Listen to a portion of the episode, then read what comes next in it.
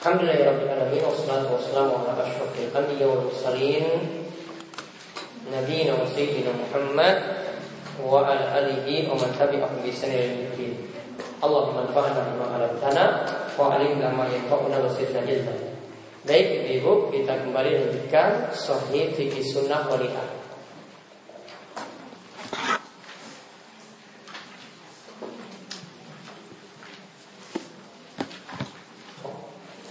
Terakhir bahasanya apa?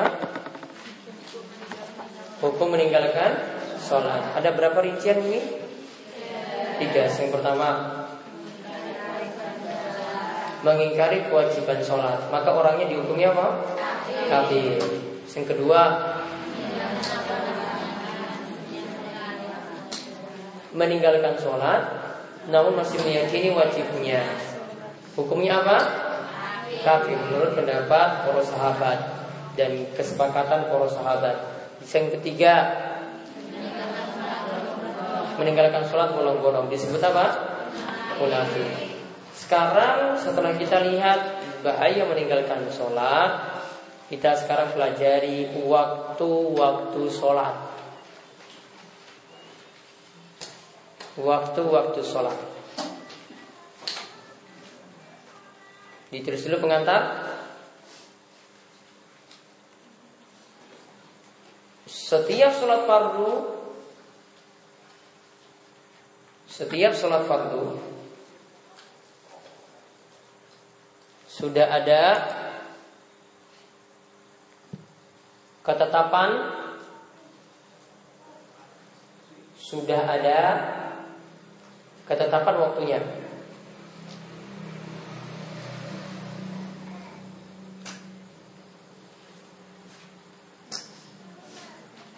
Sudah ada ketetapan waktunya. Yaitu ada waktu awal dan waktu akhir. Yaitu ada waktu awal dan ada waktu akhir.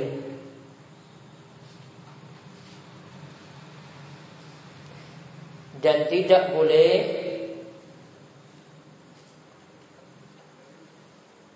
Sholat dikerjakan Dan tidak boleh sholat dikerjakan Di luar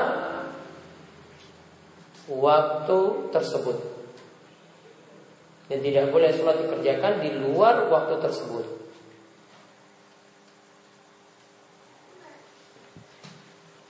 Nah sekarang kita lihat ketetapan waktu-waktu sholat yang ada. Nanti dipelajari saking hadis Abdullah bin Amr bin Al-As. Nah sekarang rincian waktu-waktu sholat. Titik dua. Rincian waktu-waktu sholat. Nomor satu. Waktu zuhur Nomor satu Waktu zuhur.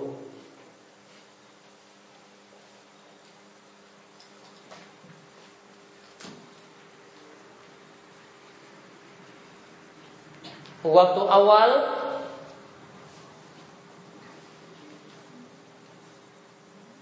sejak tergelincirnya sejak tergelincirnya matahari ke barat.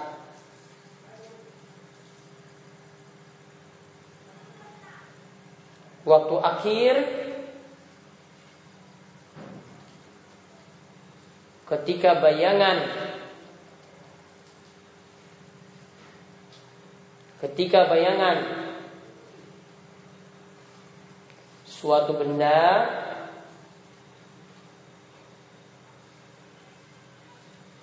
semisal dengan tinggi bendanya semisal dengan tinggi bendanya Yang kedua, kita mulai dari zuhur karena ini urutan saking hadis ya. Jadi kita mulai dari zuhur. Kemudian yang kedua waktu asar.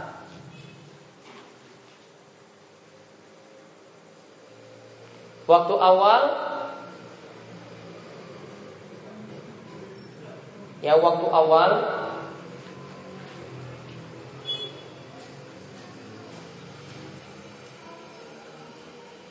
bersambung dengan waktu zuhur. bersambung dengan akhir ya maaf ada kata akhir bersambung dengan akhir waktu zuhur yaitu ketika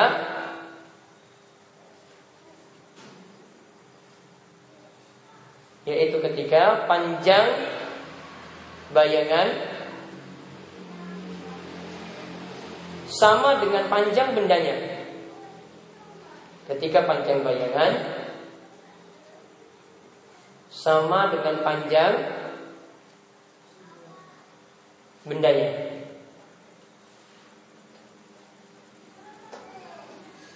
Jadi waktu akhir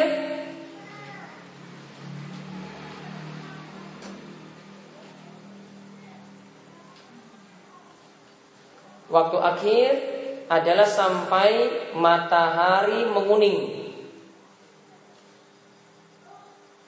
adalah sampai matahari menguning.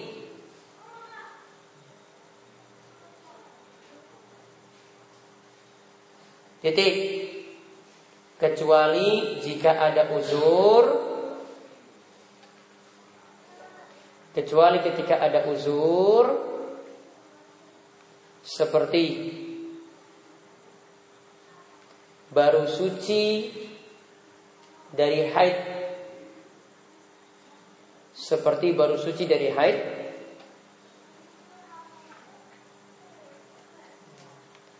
maka boleh mengerjakan sholat asar maka boleh mengerjakan sholat asar sebelum tenggelamnya matahari maka boleh mengerjakan sholat asar sebelum tenggelamnya matahari. Setelah asar berarti apa? Maghrib. Sekarang yang ketiga waktu maghrib.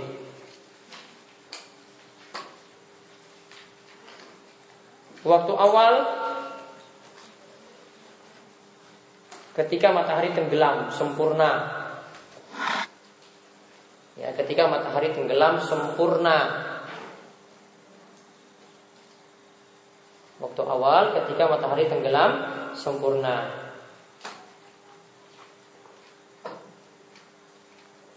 Waktu akhir.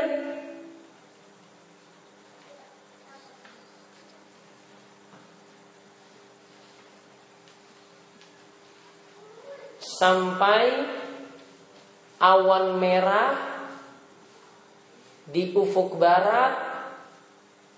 Sampai awan merah di ufuk barat hilang. Sampai awan merah di ufuk barat apa? Hilang. Jadi kan kalau tenggelam matahari kan biasanya ada awan-awan merah. Nah itu kalau sudah hilang berarti sudah selesai waktu sholat maghrib. Kemudian waktu isya yang keempat. Waktu isya. Kalau tahu waktu isya ini ya dimakruhkan untuk tidur sebelum waktu ini. Karena sebelum waktu isya dilaksanakan itu jangan dulu tidur. Habis sholat isya dulu baru boleh tidur. Karena ada yang ngantuk tidur nanti bangun jam jam 11 atau jam siji bahkan mau subuh baru ingat isya. Waktu isya, waktu awal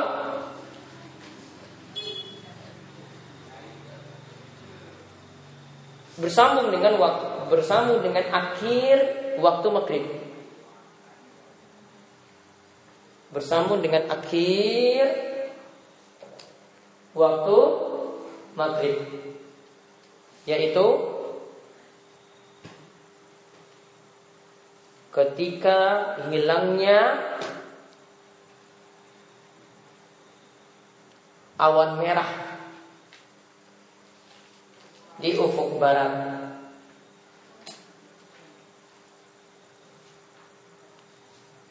Kemudian titik waktu akhir waktu akhir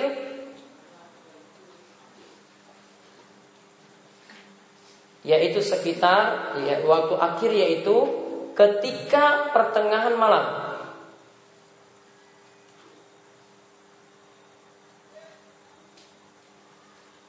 Waktu akhir ketika pertengahan malam. Dalam kurung dihitung antara waktu maghrib sampai waktu subuh. Dihitung antara waktu maghrib sampai waktu subuh yaitu sekitar jam 11 malam yaitu sekitar jam 11 malam tutup kurung jadi bukan sampai waktu subuh ini kita bicara dalam hadis Abdullah bin Amr bin Al-As ya. jadi dalam hadis Abdullah bin Amr dikatakan waktu Isya itu ila nisfil lail sampai pertengahan malam jadi nggak bersambung sampai subuh. Dalil yang menjelaskan sambung sampai subuh itu dalilnya tidak kuat. Jadi intinya cuma sampai pertengahan malam. Kan maghrib sampai subuh itu sekitar 10 jam. Ya sekitar 10 jam pas tengah-tengahnya ya sekitar jam 11. Kemudian yang terakhir 5 waktu subuh.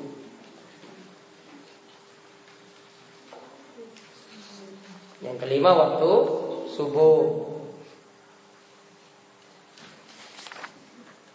Waktu awal Waktu awal Ketika terbit Fajar Sodik.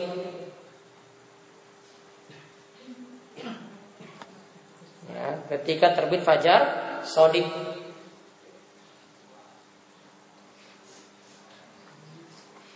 Titik. Waktu akhir sampai terbit matahari.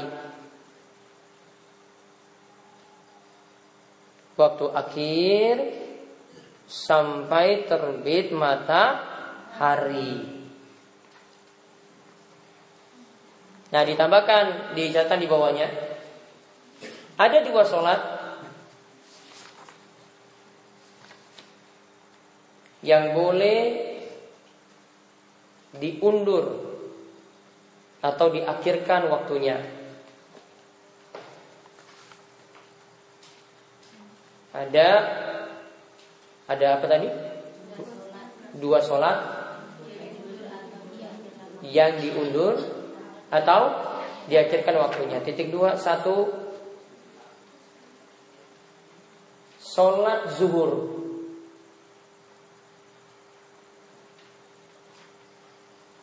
ketika cuaca sangat panas. Sholat zuhur ketika cuaca sangat panas. Suhunya 50 derajat misalnya. Gosong kalau keluar, maka diundur waktunya. Yang kedua, sholat isya boleh diundur imam boleh diundur imam selama tidak memberatkan jamaah.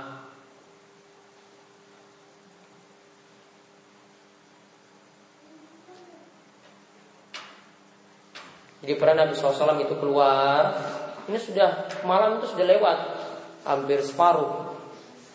Orang-orang sudah pada tidur. Jadi mereka nunggu Nabi SAW itu Aduh ini kapan Nabi keluar untuk sholat? Kapan Nabi keluar untuk sholat? Semua sudah pada ketiduran ketika itu. Maka Nabi baru keluar Lalu beliau mengimami sholat isya Lalu beliau mengatakan Inna waktu laula an asyukka ala ummati. Ini waktu isya Seandainya tidak memberatkan bagi umatku Jadi imam dia boleh undur sampai jam Tadi sebelum jam 11 ya Dia undur, undur, undur Misalnya kerjakan jam 10 Ini selama apa tadi? Selama tidak memberatkan jamaah. Namun kalau jamaah sudah pada ngantuk, jam 7 sudah pada ngantuk, ya sudah di awal waktu lebih baik. Jadi tergantung kondisi jamaah saat itu. Nah, jadi itu waktu-waktu sholat tadi, waktu zuhur, asar, maghrib, isya, subuh. Ya, lima waktu ini kita diperintahkan kerjakan di waktunya. Terus tambah catatan di bawahnya lagi, waktu sholat bisa diketahui dengan melihat keadaan langit atau matahari bisa diketahui dengan melihat keadaan langit atau matahari.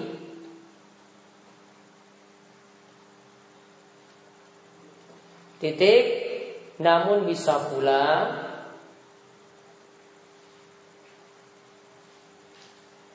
Dengan hasil hisap. Namun bisa pula dengan hasil hisap. Dari jadwal sholat dari jadwal sholat yang sudah diperkirakan dari jadwal sholat yang sudah diperkirakan titik selesai. Jadi kita bisa kira-kira misalnya kan ada yang hitung hisap dia tahu posisi matahari itu sekarang di mana.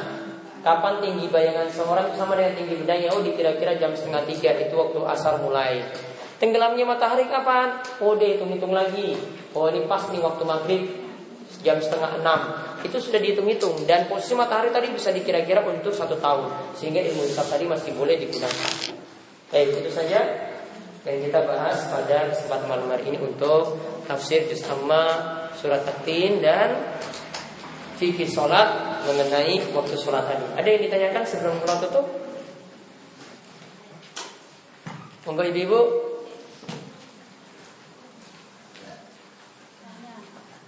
Nih.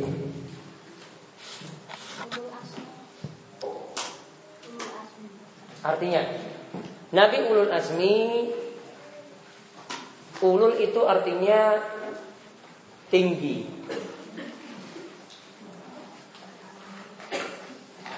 Pokoknya ulul asmi artinya nabi yang dimuliakan daripada nabi-nabi yang lain. Nabi yang dimuliakan daripada nabi-nabi yang lain. Yaitu ada lima. Nabi ulul asmi itu ada lima. Satu Nabi Nuh, Dua Nabi Ibrahim. Tiga Nabi Musa. Empat Nabi Isa. Lima Nabi Muhammad. Ambil snack sama minum Minumnya aja, minum dulu. Minum Kok bisa kira Dibagi Terus ada lagi?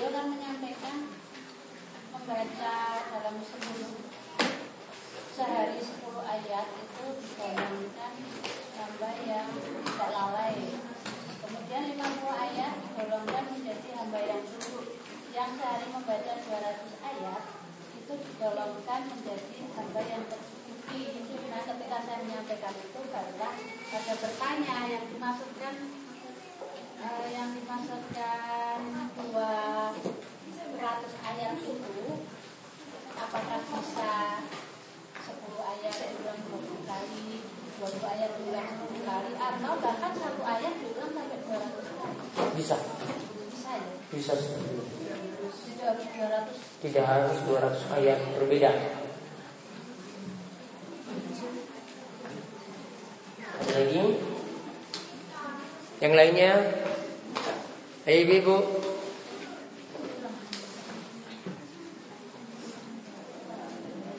Bu. Tofa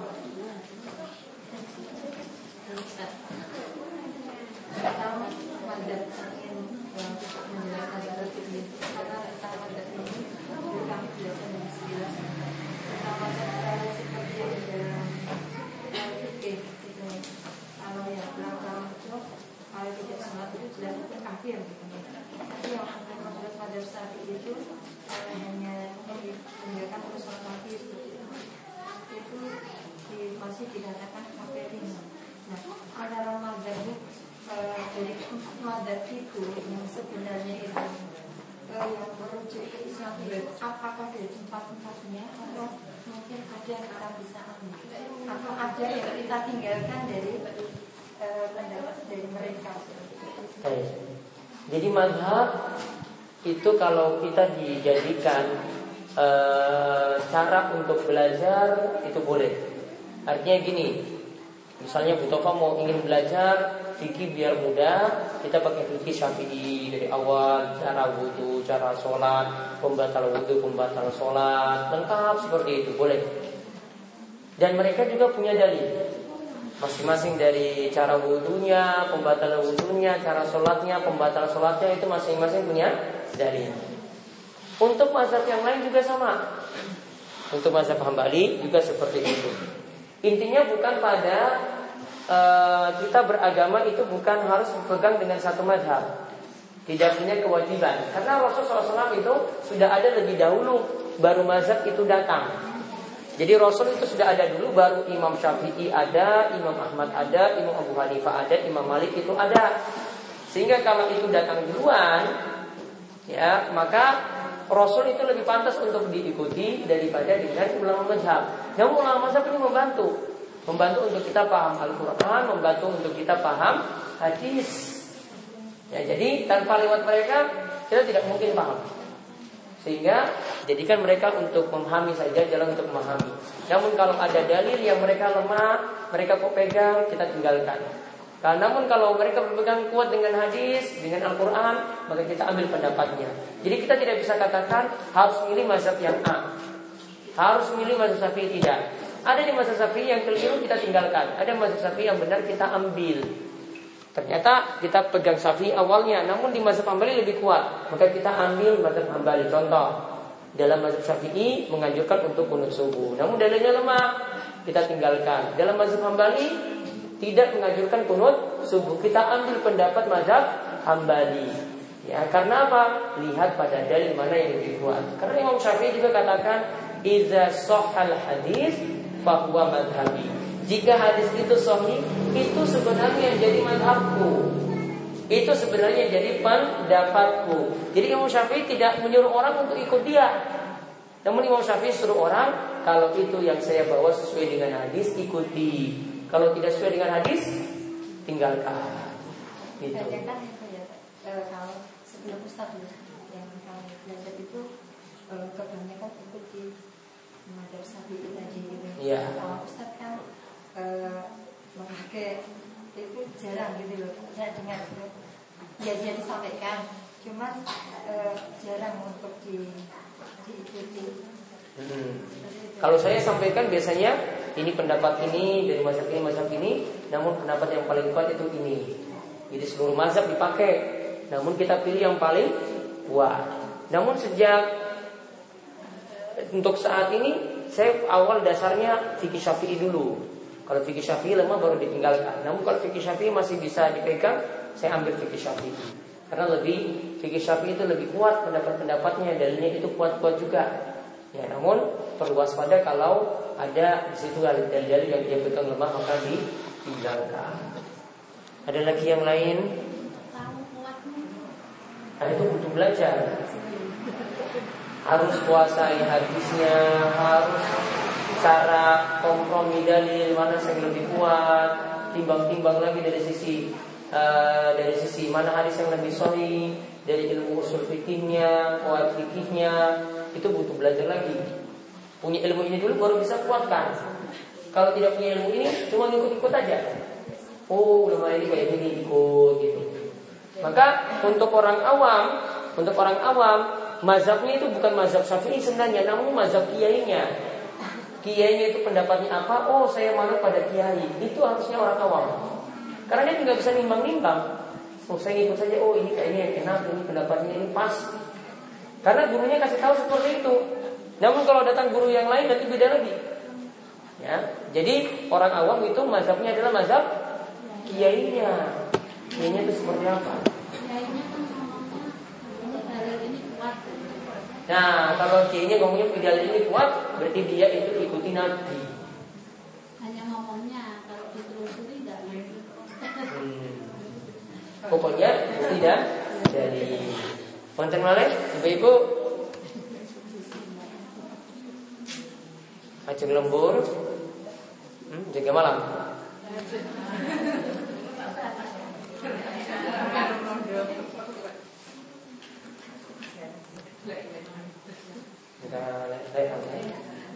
Sudah? Cukup? Yang ibu-ibu sepuh mal, besok malam tetap ada seperti biasa. Ya, terus di sore juga ada seperti biasa. Kalau sudah cukup kita akhiri untuk malam hari ini terus banyak-banyak doa biar besok tetap aman, biar tetap lancar, gitu, dan kita mendapatkan lurah yang terbaik, lurah yang seorang mus muslim, insya Allah. Ya. Itu saja yang kita bahas malam hari ini. Kita cukupkan kalian doa kepada majelis. Monggo. Subhanakallahumma bihamdika asyhadu an la ilaha illa anta astaghfiruka wa atubu ilaik. Assalamualaikum warahmatullahi wabarakatuh.